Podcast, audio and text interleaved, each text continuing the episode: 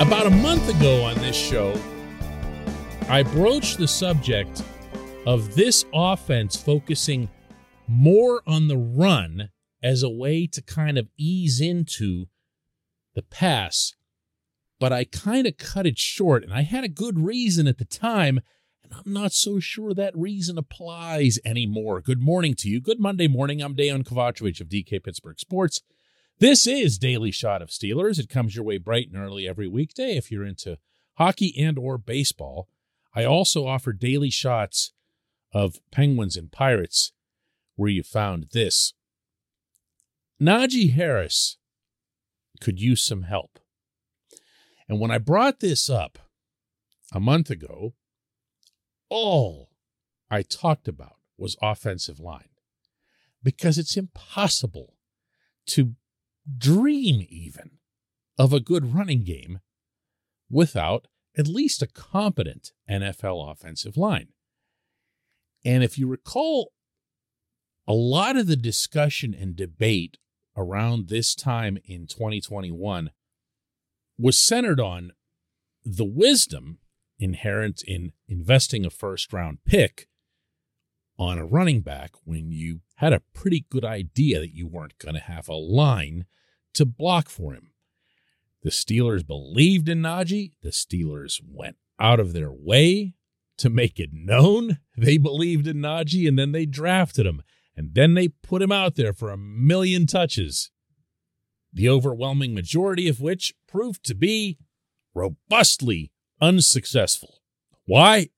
Well, he wasn't without his flaws ended up going to the Pro Bowl, but he didn't have anywhere near what you'd need up front. So, even though what I'd intended to do with that episode a month ago was to get into whether or not there should be another running back of some repute sharing or splitting the backfield duties with him, I, I just backed off because there's just there were still nobody to block for him. Well, ever since then, what do you know? The Steelers put forth a zillion dollars, uh, not only in keeping Chuks Okorafor, but also in adding James Daniels, in adding Mason Cole, and in putting the rest of their guys, the, the holdovers, the younger guys, at least into positions where they have to compete and earn jobs, unlike the ones that were just kind of bequeathed to them in 2021. So it's way too soon to say that the offensive line is going to be good. I mean, way too soon. But it is absolutely okay, I think, to project right now that it won't be a complete catastrophe, you know?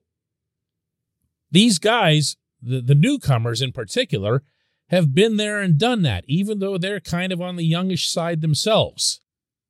Now, add on to that that whoever it is that you have at quarterback, but presumptively at the moment, that's Mitch Trubisky, is going to be more mobile than Ben Roethlisberger, if only because everyone was more mobile than a 38 year old version of Ben. And within that, you should be able to more creatively run what's supposed to be the Matt Canada offense. No, I'm not letting Matt Canada off the hook either. I'd have to see his creativity in action to believe that it exists. However, giving the benefit of the doubt and knowing that all along his offense works better, as most do with a more mobile quarterback, let's say that that option will also be there to take some of the heat and some of the eyeballs off of Najee in clear running situations. Now, now let's talk about that potential partner in the backfield. This portion of Daily Shot of Steelers is brought to you by Point Park University. Choose from nearly 100 career focused programs leading to bachelor's, master's, and doctoral degrees. Choose when and how you'd prefer to do that studying whether it's at Point Park's gorgeous downtown Pittsburgh campus, whether it's online, maybe a flexible hybrid format would work best for you. Find out more about all of this at pointpark.edu. Among the top running back prospects in this coming draft are Florida's Dameon Pierce, Michigan State's Kenneth Walker, who I really like. Iowa State's Breece Hall, Texas A&M's Isaiah Spiller, Georgia's James Cook. There are a bunch of others. I don't mean to leave anybody out. Running backs are not the easiest players to gauge in an NFL draft. I am not wild about the idea of the Steelers using a draft pick on one, but I thought I'd throw out these names anyway. The reason I'm not wild, I'm guessing might be similar to your own sentiment when you first just flash to mind and think of Steelers and drafting a running back is okay, if it's in the first round, which almost nobody does with running backs anymore, I'm on board with it. Second round, I'll listen. That's when Le'Veon Bell was taken. Third round, you're talking about Benny Snell. Fourth round, you're talking about Anthony McFarland. And we've seen what's happened to both of those guys for different reasons. And that doesn't interest me at all, which isn't to say that another team or another set of scouts or even the Steelers picking better couldn't find real help at the position in those rounds. It's just to say there are other positions on both sides of the ball that I'd much rather see the team address uh, from a more future looking standpoint. I'm thinking of those slots for, you know, defensive line, uh, inside linebacker into perpetuity, cornerback. Let's see real depth form at those positions. Heck, I could even throw in wide receiver because the depth at that position year after year after years is so extraordinary that you can go at guys in those rounds and not really be reaching. You know, let's not forget where Martavis Bryant was selected. Or for that matter, Antonio Brown, if you want to go to the extremes. But I'll also admit to thinking about the Steelers' backfield from a similar perspective to the one they have in Cleveland. Uh, at least when Kareem Hunt was healthy, between him and Nick Chubb, there just really wasn't any stopping those guys except for the occasional stupidity on the Cleveland sideline, meaning they wouldn't get utilized enough and they would be naive enough to think that this was going to be the day that Baker Mayfield just figured it all out. But for the most part, when Cleveland had both guys, they could just boom, boom, boom, boom, boom their way down the field. And that's a pretty neat thing. That's a heck of a weapon to have. And it's one that can cover up a whole lot of other warts. So when we talk about how much cap space the Steelers have left, when we agonize over Tyrann Mathieu still being out there, the fact that this team still needs another safety, I think anyway, next to Minkah Fitzpatrick. And we think about how much money they have left and uh, what they might spend it on, you know, running backs are almost always among the last to sign. And there are free agent running backs. There are running backs that you could acquire via trade if you aren't happy with what's on the open market. But the idea of going and getting one, the idea of uh, infusing someone in the spirit of DeAngelo Williams, the way D. Will came in and provided the Steelers with such a beautiful counterbalance to the style and pace that Bell brought. They, between the two of them, I don't want to say unstoppable. That sounds excessively dramatic, but they were really, really good together. And for the most part, opposing defenses couldn't stop them. And that gave the rest of the Steelers offense, Ben and AB and everything else, all kinds of additional space with which to operate. I'm okay with that concept in Pittsburgh in 2022. I'm just not, I'd just feel a whole lot better about it from the draft standpoint if we weren't still looking at Snell and McFarland here. When we come back, just one question.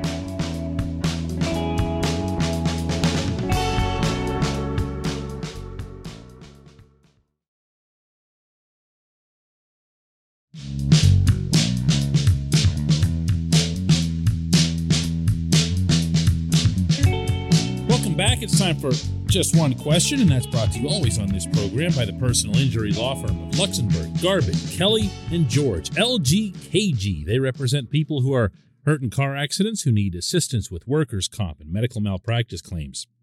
The attorneys at LGKG have been designated super lawyers, capital S, capital L, for the past 15 years. And yes, that is a real thing. The super lawyer designation is reserved for the top 5% of all attorneys in Pennsylvania. Learn more about them at lgkg.com or by calling 888 842 5454. And today's J1Q comes from John Reap, who asks I know Joe Haden says he would not switch to safety, but doesn't it make a little bit of sense for him to take on that transition? He could sign on a longer deal and finish his career in Pittsburgh, too, right? Well, yeah, John, he, he could. And every corner, uh, including the best of the best, end up facing that question sooner than they'd like in their NFL careers. The glaring example, uh, probably forever in Pittsburgh, will be that of Rod Woodson.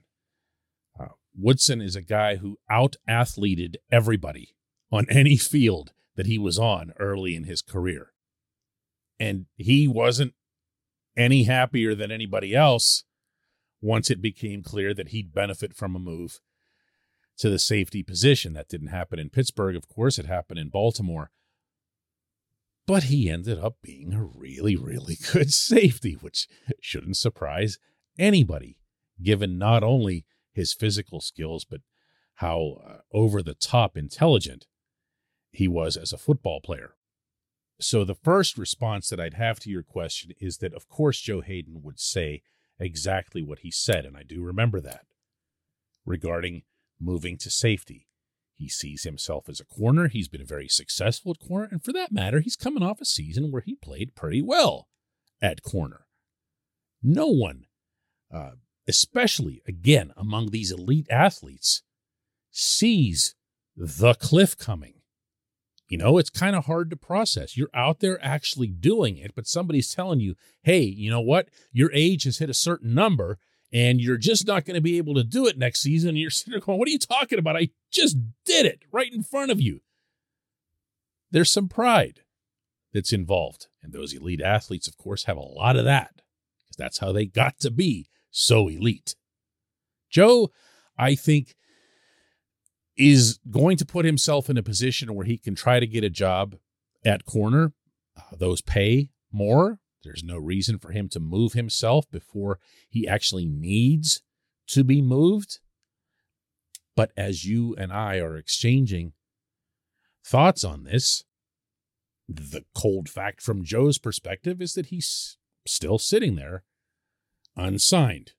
Not just unsigned by the Steelers, unsigned by anybody. Now, for all I know, he's sitting on a mountain of offers, you know, sipping a martini, trying to figure out which he'll take but that's usually not how NFL free agency goes. If you're still there now, you might still be there for a while.